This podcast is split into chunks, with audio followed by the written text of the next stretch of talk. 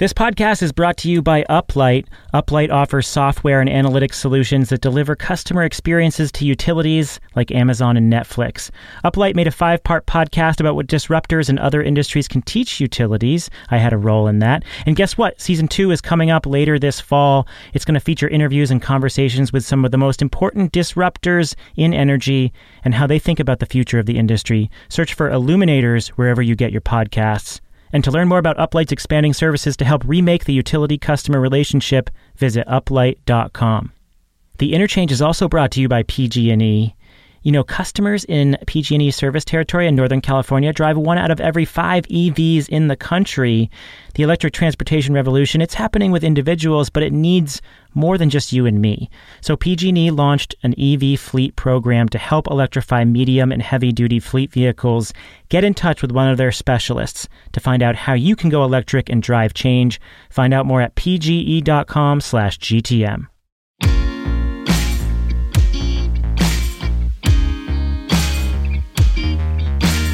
This is The Interchange Conversations on the Future of Energy from Greentech Media. I'm Stephen Lacey in Boston. Welcome to the show. We are now in a new age for clean energy, the age of 100%. Every week, we get some new declaration from a corporation, a city, a state, or a utility that they are going 100%. But 100% what? Not all targets are created equal. 100% clean, 100% renewable, 100% carbon free, net zero emissions. To a person who doesn't follow energy closely, they may all seem like the same thing. Of course, they can mean wildly different things in terms of timing, ambition, and complexity. So this week we are surveying the range of targets. Which ones matter? What do they add up to? And have they changed what's possible? Shayle Kann is 100% with me this week from Berkeley, California. Shayle is the managing director at Energy Impact Partners, a VC firm that invests in clean energy uh, technologies and companies alongside utilities. Hello, Shayle. How are you? Hello, Stephen. It is a pleasure to be with you 100%. Well, after so many episodes with guests, it's just you and me, Shayle, this week. How do you feel about that? Oh, I feel great about it. I've been I've been craving a little us time, Stephen. So, you know, happy to have that with you. We need our one-on-one time. Mm-hmm. Okay, so in the last week, Shayle and I have been looking at the headlines, and there's been a bunch of major activity in the 100% arena Virginia just announced that it wants 100% carbon free electricity by 2050. That's being spearheaded by the governor. Duke, uh, the utility that sells the most electricity in the country, wants to be net zero emissions by 2050. So that's not exactly a 100% target, but it's in the same family. And Unilever is getting 100% renewable energy in five continents. Unilever is obviously this gargantuan corporation that owns a lot of different uh, major companies. So that got us thinking what do these targets actually mean? We're hearing so many of them. And, and uh, are they going to add up to something meaningful? Shayle, when you see these announcements come through, what is your reaction usually? Um, I think there's two answers to that question. The first one is uh, along with my colleague Madison Freeman at EIP, we've been starting to track all these announcements and these targets pretty closely because we think there's something behind this broader trend. And so we're just trying to make sure that we have a handle on like who has made all of these commitments and what do they mean. So the first thing that I do typically is just send the announcement to Madison and see if we've already tracked it. Sometimes we have, sometimes we haven't. But more broadly, I think for me, the question then is is this something I need to understand more deeply, or can it kind of pass through in the wash of all these announcements? As you said, they're coming really fast, three just this week already. Um, and sometimes they come at an even faster clip than that. So then there's the question of like, is this meaningful enough? for me to dig in and understand the details. And sometimes the answer is yes, and often the answer is no. And I think it totally depends on who is making the commitment, what the commitment actually is, uh, and and what kind of power they have to enforce it. Okay, then as you're tracking this, what players are you tracking? Who is actually making these commitments? I hinted at them in my show notes, but I'd like to know how you're categorizing the players involved. Right. So I think there's four groups broadly who are making these kinds of commitments of some sort or another at scale. The first one would be cities. We now have I last count that I saw 123 cities in the United States who have committed to some version of 100% renewable energy or 100% clean energy. The second group would be corporates. Um, this is a big trend that we've talked about before, where corporates are are making these commitments often through this group RE100, where they're committing to 100% renewable energy procurement themselves. We're I think at over 180 corporations who have done so, including many many big companies. Then we have utilities who are making these commitments voluntarily. Um, Xcel Energy really sort of kicked this off as being the first major utility to make such a commitment. And oftentimes, these commitments amongst utilities, they'll be um, something like 100% carbon free or 100% net carbon free. We've tracked over 20 investor owned utilities that have made commitments to lower their emissions by 80% or more, and at least eight that are saying they will hit 100% carbon free or carbon neutral. So utilities are group three. And then the last group is states, which is the smallest total number, but as we'll talk about, could be the biggest impact, which are either introducing or passing basically extensions to or expansions to their renewable portfolio standards that get them to 100%. Again, either 100% renewable or 100% carbon free. And we're up to 16 states now that have either introduced or passed such legislation, basically all within the past year. Um, about 10 of which have legislation now in place or a an executive order from the governor. So the final group is states doing it for statewide renewable energy procurement or energy procurement in general. So those are the four groups cities, corporates, utilities, and states. So you mentioned that as you are categorizing these, sometimes you're categorizing the targets as not meaningful. What do you mean by that? And which group is often in the not meaningful category? Yeah, and I guess I should probably clarify before I get a bunch of angry emails that it's not that it's not meaningful, but just like in terms of um, magnitude of impact, I would say the group that where I when I see these commitments, I'm sort of spending the least time trying to understand the nuances would be cities. And the reason for that is that though we have well over 100 cities that have made these kinds of commitments, the vast majority of what's behind those commitments at the city level are basically cities saying, uh, we will commit to procuring 100% clean energy for our own municipal facilities because in the in the case of most cities where there's not a municipal utility the city does not actually have the ability to procure energy on behalf of its citizens right? That's the job of the utility or the citizens themselves. And so the city's power is restricted to well we have a bunch of municipal facilities for which we do procure power. We are a customer so we will commit to 100% and that's great but they're not you know cities are are significant electricity load. They're not huge electricity load broadly speaking. So great for a city to do that, but in most of these cases, you know, it doesn't move the needle a huge amount even at the city level. So on the city side, you have a few different types of targets. One is obviously just buying power for municipal buildings, and that's mostly what these targets entail. But there's also a couple unique ones. One is uh, cities that actually municipalize they literally own the infrastructure and you see a couple of utilities um, that are interested in procuring 100% renewable power or close to. Uh, in California, there where you live, there are uh, community choice aggregation models that's uh, kind of like municipalization, and many of those CCAs are shooting for 100% renewable energy. How significant is that trend? Well, it's very significant in California, and there's a couple of examples of emerging community choice aggregations in other states like Illinois. Um, but in California, it's a huge deal. I think there's something like 16 CCAs now here. And, you know, CCAs are kind of a unique beast, and we could do, and probably should at some point do an entire episode just talking about them. But, you know, the short version is that they become effectively a competitive retailer for customers to the incumbent utility. They don't own the lines and wires, that stays with the incumbent utility, but they do procure energy on the customer's behalf. And because they procure energy, they can control the source of that. California is interesting in that, you know, it's one of the states, which we'll talk about in a minute, that have already made a commitment to 100% clean energy. But oftentimes the CCAs are basically trying to do it faster. So they're trying to get there already today or, you know, sometime in the nearer future. So it's not, you know, I wasn't counting that in the like city procurement targets necessarily. CCAs are not always at the city level. For example, I'm the customer of East Bay Community Energy, which is um, the entire East Bay. So, you know, Berkeley, Oakland, and, and a bunch of other cities. Um, so it wasn't necessarily part of the city procurement trend, but you're right that it is sort of a, a different shade on the local aggregation for the purpose of uh, accelerating the clean energy transition. So around the country, there are well over 100 cities that are, quote, ready for 100. That means that they're either ready to commit to getting 100% renewable electricity or they're already attempting to, they're already building a program around procuring 100% renewable energy. That's significant in terms of messaging, uh, but it's probably the lowest impact of all of these groups. Let's go to states now.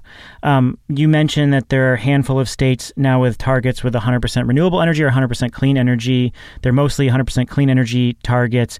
These targets according to the Union of Concerned Scientists, now cover more than 86 million people. That's well over a quarter of the U.S. population. Um, 18% of U.S. electricity consumption, uh, based on 2016 numbers and they could potentially reduce emissions 138 million metric tons, which would be 8% of United States emissions in 2016. So the states are a lot more significant. Yeah, I think there's a possibility that this ends up being the most significant one because just contextually, you know, the growth of renewable energy to date in the United States, I would argue, has been driven by two levels of policy, right? There's the federal policy, which is the investment tax credit and the production tax credit. But just as important, in fact, a necessary factor in spurring the original growth of renewable energy was the states, which introduced renewable portfolio standards. We now have more than 30 states that have some form of a renewable portfolio standard. And though renewables have become cheap enough in many cases that, you know, states are procuring or utilities are procuring even outside of those standards, those standards nonetheless have been an you know, among the most important drivers in this market. Now, what's interesting is that just over the past couple of years, we now have this trend of a few states who have extended those targets out further in time typically so we should talk about the timeline here but you know typically they're saying out to 2045 or 2050 and by that date they say the target will be 100% either 100% renewable or 100% clean. The big distinction between those two obviously being whether nuclear is included or not. But either way um, the interesting thing is so along with again my colleague madison freeman we've been sort of tracking how quickly these new state level targets have been placed. And if you sort of track it to the history of RPS standards, RPSs have an interesting history, which was the first one was passed in Iowa, like in the 80s, I think, or early 90s, really, really way back in the day um, to spur the wind industry. And then nothing happened for a while. But then around 1998, you started to see the market really take off. And once it took off, it, you know, it took years and years and years, but it was a slow build until we got to the point where now we have more than 30 states. If you look at this trend toward 100% clean or 100% renewable, right now, states are adopting faster. It's really only been since 2016 that any state of meaningful size outside of Hawaii has introduced one of these standards. Um, actually, I think Hawaii was even in 2016.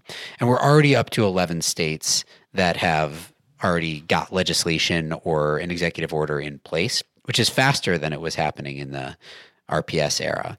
So the question is, um, you know, there's meaningful demand that will shift, assuming all of this actually happens, just as a result of the targets that are in place, according to the numbers that you just laid out. But the question for me is, does this become a trend that really picks up in the same way that renewable portfolio standards did. Because if you draw the line forward and you imagine we get to the same place, say the same 30 states, just extend their targets out and make it 100%, then you're at the vast majority of electricity load in the country. And you've basically at the state level almost sort of defaulted into a nearly national 100% clean energy standard.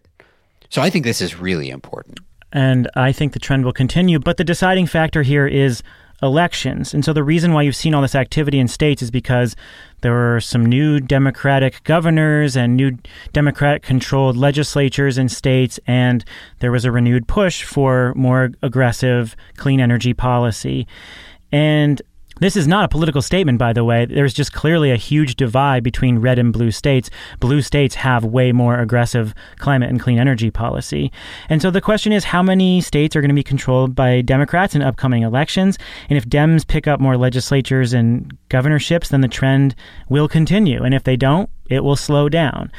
You know, I was looking at. Um, some of the recent activity, and, and I thought about your home state of Wisconsin, Shayle, this is a really unpredictable process. So, for example, Republican Governor Scott Walker lost his race in the 2018 election, in large part because of this failed Foxconn deal that he tried to broker.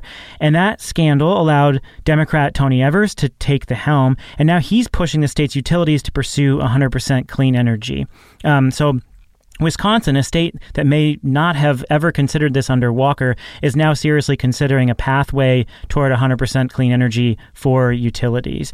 And I think elections are unpredictable. They can create all sorts of scenarios. And really, the way that this happens is uh, if Democrats start taking control of more states. I think that's probably true to a degree. And certainly looking at the list of states that have been early adopters of this 100% uh, trend. It, it's definitely blue states. I mean, it's you know California, Washington, Northeast states, like you said, Wisconsin, Illinois. Um, but I guess my question is, will it will it jump over the line in the way that RPSs have? Now, again, we only still have 30 states with renewable portfolio standards, and the the other 20 definitely lean red.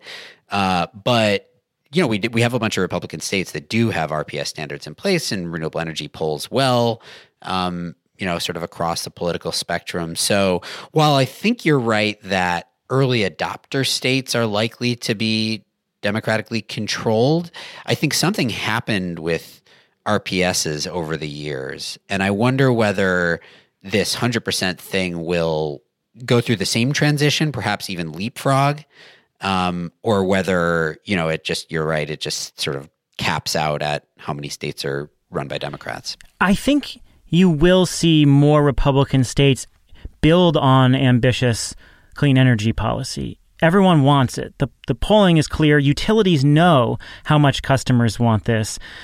Like it's it's very clear that that's the direction that we're headed in. But utilities still have a very strong influence on local politics.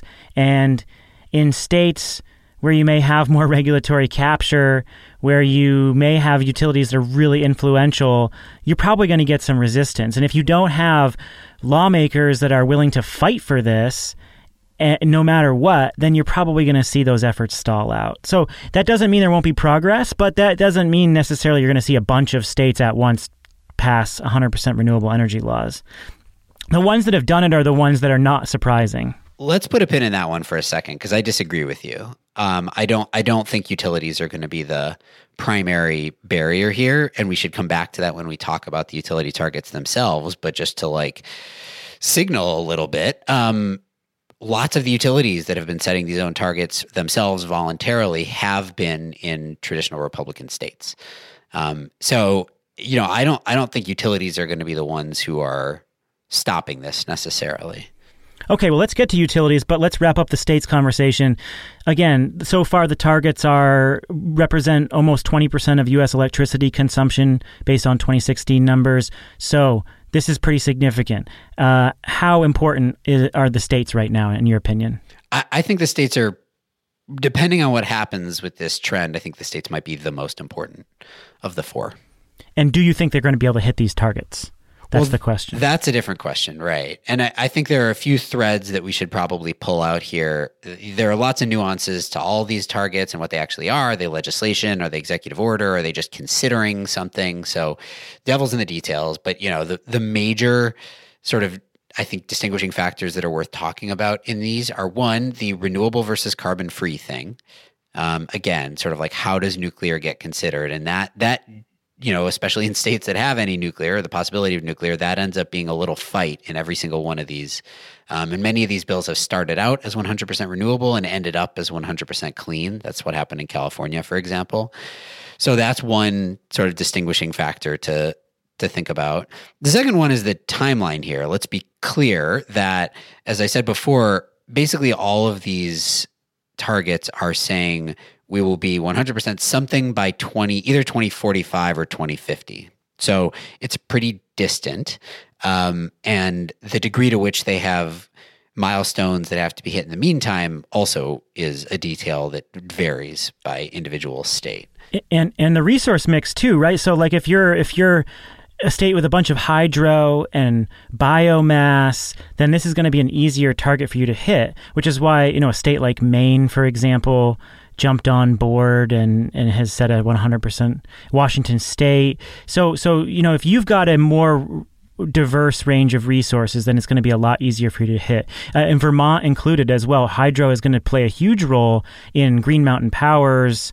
Uh, well, that's a utility, obviously, but but hydro is going to play a huge role in the push for 100% renewable energy in Vermont. My point being, resource diversity is really key. Yep, that's right. It, there's a there's a big difference between the the states that are going to have a much easier time, are already much further along in that path versus those that have a long way to go. So Washington State, which has tons of hydropower, can have a much much easier time than say Illinois, um, which still has a lot of coal. And I'll just say that yes, it's going to be harder for them to hit some of these targets. It depends on how nuclear plants get relicensed. It depends on whether new hydro facilities are um, built. But largely, the march of wind and solar is so strong that I'm pretty confident that states can get close to hitting their targets. I think these are realistic targets for sure. I mean, who knows, right? It's 2045 or 2050. It's it's yeah, 25 exactly. to 30 years away. I think the question is like one, do these have teeth um, and will they stick around? Will this legislation continue to exist? And two, does it provide a signaling function to the market today? Does it provide demand for anything um, that could be built today that will get us further along that path. This is the benefit of the 100% thing is, you know, it has to be a long-term target in most of these cases. It'd be really hard to get to 100% tomorrow, but can you create a mechanism so that you pull in uh, demand for investment in R&D around the suite of technologies we're going to need to get to 100%? Okay, next up, we're going to be talking about utilities. Before we do that, I want to talk about our sponsors. One is a utility, and one is helping utilities. We're brought to you by Uplight, a utility software and analytics leader that you once knew as Tendril and Simple Energy. In fact, this is a regular super group of companies. It's Tendril, Simple Energy, FirstFuel, Energy Savvy, and EME all blended together. They became Uplight, and they are bigger and better than ever before. They have also produced a five part podcast series on how we can learn from disruptive change in other industries and apply it to utilities. I had a role in that podcast. It's called Illuminators, and season two is coming up. It's going to feature deep interviews with some leading voices in energy and dissect their experiences and projections on the drastic changes underway in the energy and utility sector. Go check out Illuminators anywhere you get your podcasts. We're also brought to you by PG&E. Now is the time to begin electrifying your medium and heavy duty fleet. What are you waiting for? It is now cost effective to do this, and with PG&E's help, you can do it quickly. They've got limited time incentives, they have the infrastructure know how, and they are here to help. They are going to give you the financial support, the logistical support, and the construction support. So get in touch with one of PG&E's EV specialists to learn how you can go electric, lower your total cost of ownership, and drive change. Head on over to pge.com slash gtm. Okay, let's talk about utilities now. This is a pretty big and interesting one. And again, we have varied goals among the major utilities that are setting forth these 100% targets. So, who has set these targets and which ones are meaningful, Shayle? So, as I mentioned before, my colleague Madison and I have tracked at least 23 investor owned utilities that have made commitments to lower their emissions at least 80% um, often 80 or 90%. Uh, and then a bunch of them, eight at least, that have said they will be 100% renewable energy or 100% carbon neutral or carbon free. The one I think that like got the most attention early and deserves a lot of credit for being an early move here is Xcel Energy. And so Caveat Xcel Energy is one of our partners at, at EIP. Um, and I won't say anything that isn't public here. So Xcel was is a is a big utility. They operate in much of Colorado, much of Minnesota, um, and they made a commitment to get to 80% carbon reduction by 2030 relative to 2005 levels, which is sort of what everybody benchmarks off of because that's what the International Climate Accords are based on generally. So 80% reduction in emissions from their generation by 2030 and 100% reduction by 2050. And the thing that I think Xcel deserves additional credit for beyond just sort of making that target is then putting out a bunch of additional work publicly around their their thinking around how what it's going to take to get there.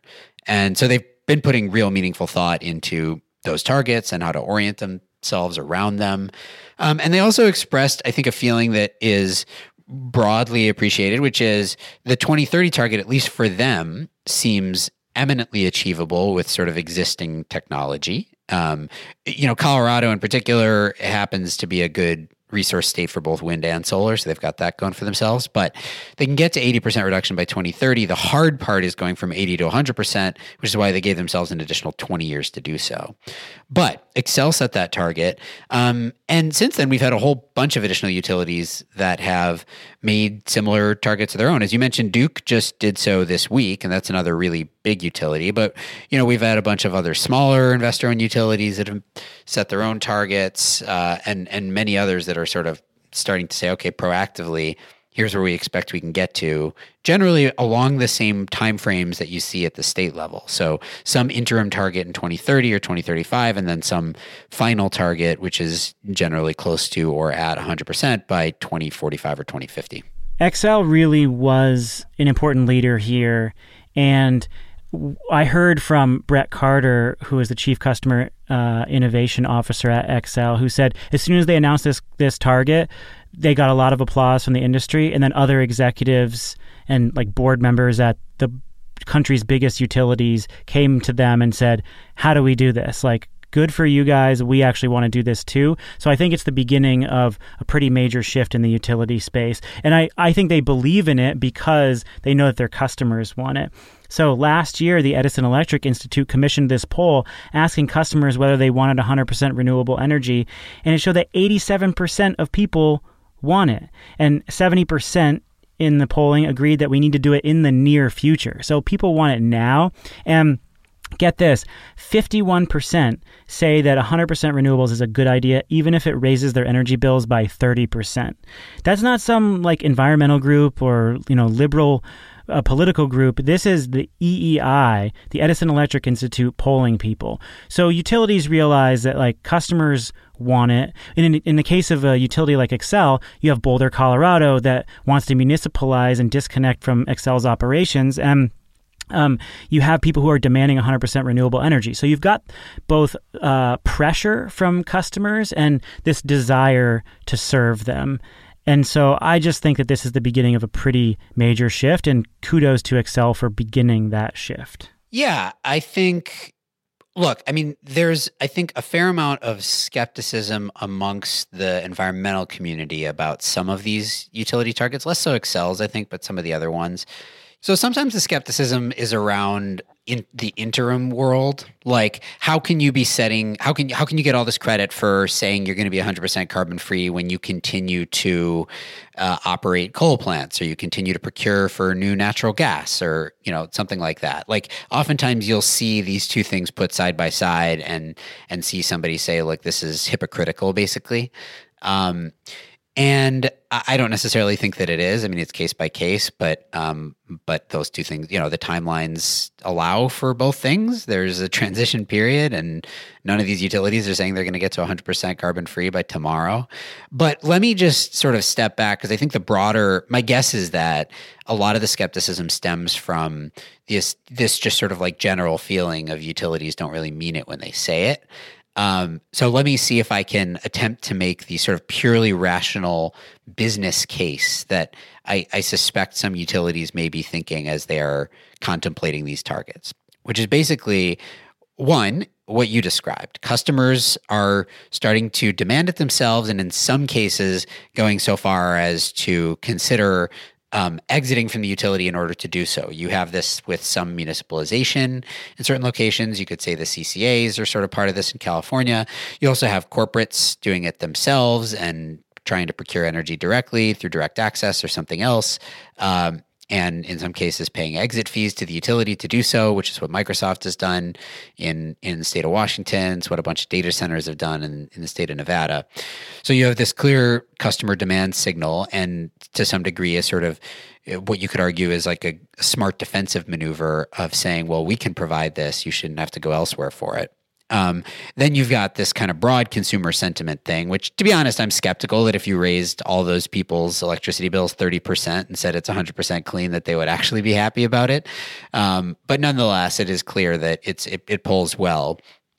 And then third, you know, purely from an economic perspective, renewables can be really good for utilities. There's this term steel for fuel, right? So fuel, which utilities procure from uh, from uh, say a natural gas plant or coal plant or something like that that's a pass through they don't earn a return on that but they do earn a return on the capital investment in the project itself. Well renewables are all capital investment right? O&m costs for renewables are virtually zero um, but the capital is really large. So if you are you know indifferent in every other way and you have the choice in your utility uh, to invest in and own a solar project versus a natural gas project, generally speaking, you probably want to own the solar project. It's higher capex. You can earn a larger return.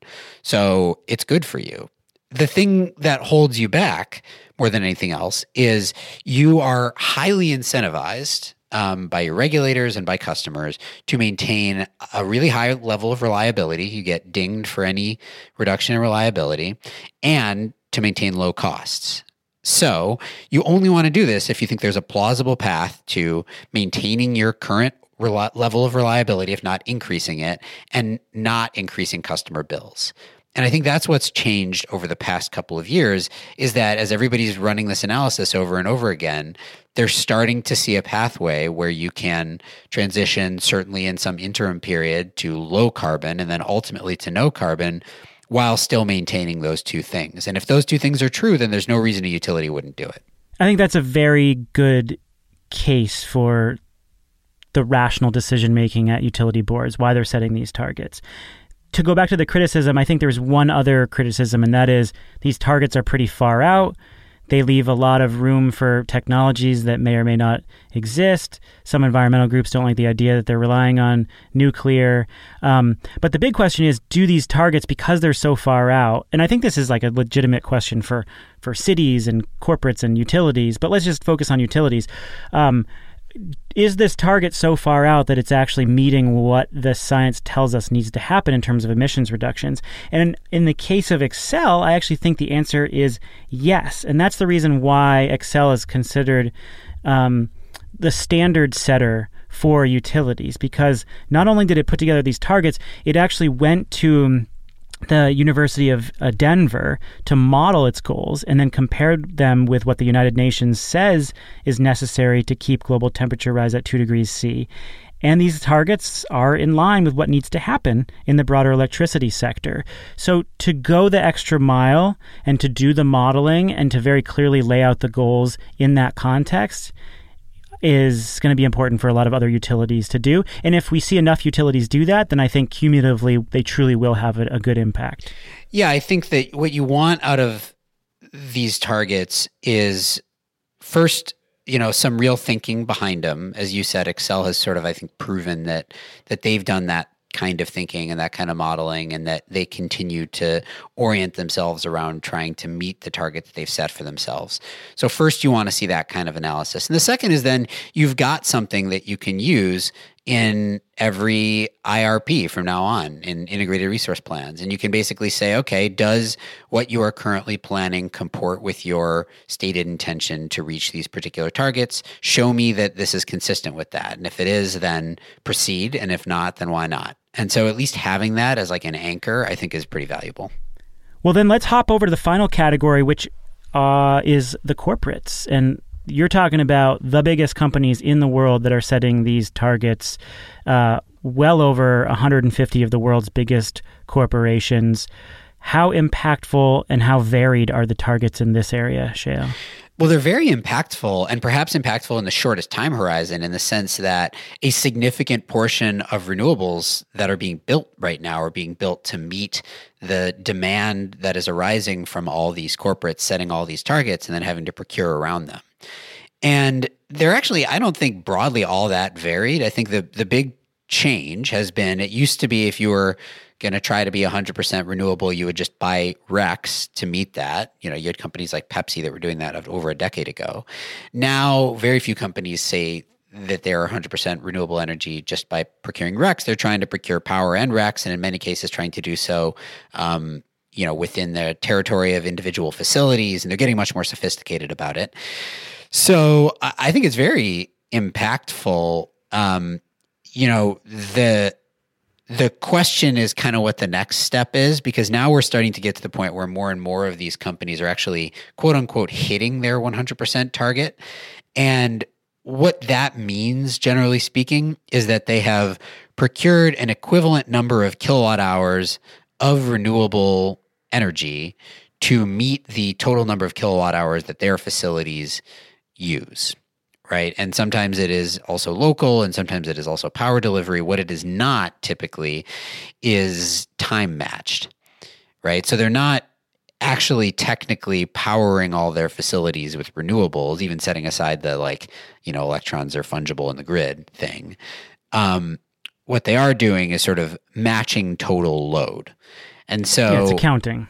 Yeah. Um, and so it's meaningful because it is getting new renewables built, right? So the fundamental question years ago, back in the early days of renewable energy credits and carbon offsets, were are these things additional? Do they actually, when you buy this thing, does it actually add more clean energy to the grid? And in most of these cases with the corporates, I think the answer is yes. They are enabling projects to get built that would not otherwise have been built. So it's impactful. And not only are they enabling new projects, these projects under contract represent a huge portion of the capacity built yearly. So companies have signed deals for 8.5 gigawatts here in America. Uh, that was in 2018. And in 2018, the actual built renewables capacity was 10.3 gigawatts. So, you know, you're talking about contracts that are are worth a huge portion of the actual build out each year. And obviously, those projects are going to get built over time, but you can see that they are having a meaningful impact on the number and size of projects that are built in the United States. And then the, the trend is starting to shift internationally. Yeah, I think. Uh, like I said, I think it's it's very impactful, and uh, as you mentioned, it is driving the market today, which is, I think, somewhat distinct from basically all the other targets that we've been talking about, which are setting kind of long term goals. Um, but I do think that there is a next phase that has to happen. And what's interesting is I think you have individual examples of sort of two different directions that companies are taking right now to go beyond just saying 100% renewable or 100% clean. So one example is Google, which is saying we we've hit 100% renewable. Now we want to match it on a time basis. We want to be 24/7 renewable is how they described it. And that's a much more difficult challenge because obviously then you need to figure out like uh, on a minute by minute, hour by hour basis throughout the entire year, how can you at any given time be procuring from wind or solar or perhaps they will start nuclear or something like that. Um, so that's one challenge that they are taking on. You haven't seen a lot of other corporates yet commit to doing the same, um, but Google was an early adopter just on the renewable procurement in the first place. So perhaps they will lead the market and then others will follow there. And then there's a second one that I find fascinating, which is a very, very new trend. Really, only two companies have done any version of this commitment, um, which is Stripe and Shopify, both tech companies, uh, have made commitments to procure for carbon removal. So Stripe is basically saying we will commit to buying uh, credits from direct air capture, which is a very, very nascent technology to basically pull CO2 directly out of the air. And in Stripe's case, they're saying we will do it at any cost because they realize that a hundred bucks a ton they might pay. Maybe way more than that. Could be way, way yeah. more than that. Who knows? Um, but you know, I think that's exactly if you want to if you want direct air capture in the world, this is exactly the way to do it because they recognize this is an extremely nascent technology for which there isn't much of a demand pull from a policy perspective yet. So they're saying we will become the demand pull and we recognize it's going to be very expensive because it's new. So we'll pay whatever we have to pay. And that's that's fascinating to me. So so this is so new and novel. Do you think that like the power of large corporations and tech companies could actually create this revival or this surge in, in direct air capture and CCS? Totally. Yeah. So it might not come from the government, it might actually come from like corporates who are directly paying for this. Yeah, I mean, I don't know that it's a replacement for government efforts, but as a mechanism to spur demand, you know, they're they're in many cases they're price insensitive, right? The early renewable procurement the, these companies were not saving money necessarily. Some of them still aren't today, but that's okay with them. They're willing to pay some money to you know get the branding benefit and also just to improve the world in the way that they want if they feel strongly about a particular suite of technologies that are going to have a hard time getting off the ground they can play a meaningful role in creating the market for that so i don't know how much is going to follow from stripe and shopify but um but I, I think that that's a trend definitely worth watching. Well, just like utilities, these corporates play off of each other. And as you said, Google was an early procurer of utility scale renewables, and a lot of other companies followed. And remember that Google was one of the first to put solar on its campus in 2006, I believe. That was a multi megawatt system. It was one of the biggest systems in the US at the time, and every other company followed. And I think we're just going to see a similar case. This is the direction we're moving in. Who knows how quickly the carbon removal piece will move, but certainly this 24 7 renewables piece, spearheaded by Google, will catch on with other companies. I have no doubt. Yeah, I think that's exactly right. Okay, so we've gone through the list of all the players and whether or not these targets are significant, established some standards for how to think about them. What does it all mean? Has this shifted what's possible in terms of creating targets and meeting those targets? What do you think, Shayle? I do think it has changed the game a little bit. I mean, I don't want to overstate it entirely, but I think that this idea of 100% clean is becoming sort of the new normal for anybody who wants to set what is viewed as a um, ambitious but achievable goal for climate mitigation in their own context, whether they are a procurer of energy, a provider of energy, a, a state legislature, or whatever it might be. Um, you know, I think now if you say we're going to be 50% carbon free or we're going to reduce emissions 50% relative to 2005 levels and you stop there that's not going to get a lot of attention at this point. And if part of what you want is to gain attention for being on the on the bleeding edge of this trend then you got to figure out a way to to set a target that is near to or entirely at fully carbon free so i think that you add all this stuff up together and it's a it's a real shifting of the window of what is considered to be meaningful. Have you seen anyone actually add it up together and try to compare and contrast and like n- normalize the data and and figure out what the actual reductions across corporates, cities, states, and utilities would be with all these targets? No, that would actually How be. How hard would that be? It's a good question. It would be. It's doable. Um, I mean, there's overlap, right? So some of the utilities that have made these commitments are in states that are also thinking about making these commitments. Some of the cities that have made these commitments are in the territories of the utilities that have as well. So there's definitely some like normalization that would have to occur, but uh, but I do think it's possible. It would be a really interesting question to answer. Get on that, someone. I know there are plenty of wonks out there who will get on that.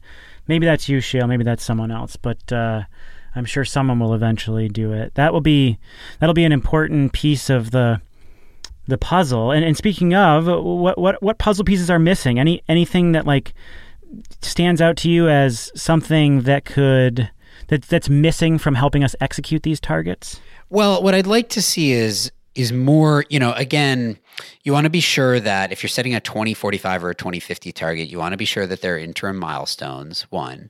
Two, I think you want to be clear eyed about the challenges, especially as you get to closer and closer to that 100% clean.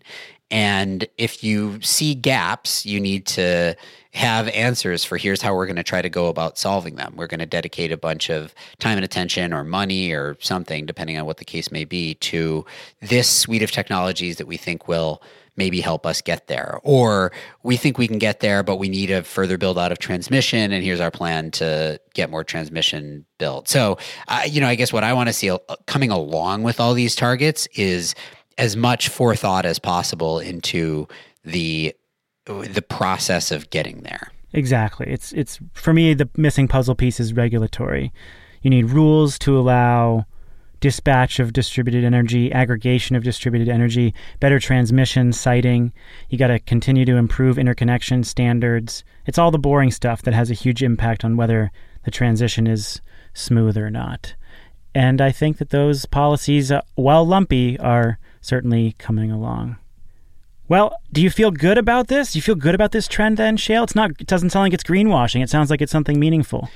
Yeah, I think it's in some cases somewhere in between, but in aggregate, when you add it all up, I think this is a big deal. And I think, you know, a decade or two from now, we will look back on this period that we're in the midst of right now as having been sort of when the when when broadly our ambitions shifted. Um, in this case, you know, in spite of sort of inaction at the federal level, uh, basically every other level now is is seeing a lot of thought put into this. So I'm I'm really positive about it. You'll be updating that spreadsheet a lot, huh? Yeah, uh, we we send a lot of links back and forth over Slack. Well, that's going to do it for us. We 100% appreciate you, dear listeners, and we want to hear from you. I'm sure there are folks out there who have been tracking this stuff. So, what did we miss? Uh, are, are we missing any like differentiating factors between targets? Are you critical of some of these targets? We just want to hear your feedback on how we're thinking through whether or not these targets are meaningful and what you think the ultimate impact will be. Is it going to get us to where we need to go? You can hit us up on Twitter. The Interchange Show is there. Shayle's there. I'm there. We read all your tweets. And uh, you can send an email to postscriptaudio at gmail.com as well if you have some commentary. Um, in the meantime, give us a rating and review anywhere you get your podcast. Send a link to your friends and colleagues if you think they'd like this show. And thanks a lot. We are 100% done. We'll catch you next week. With Shayle Khan, I'm Stephen Lacey. This is The Interchange Conversations on the Future of Energy from Greentech Media.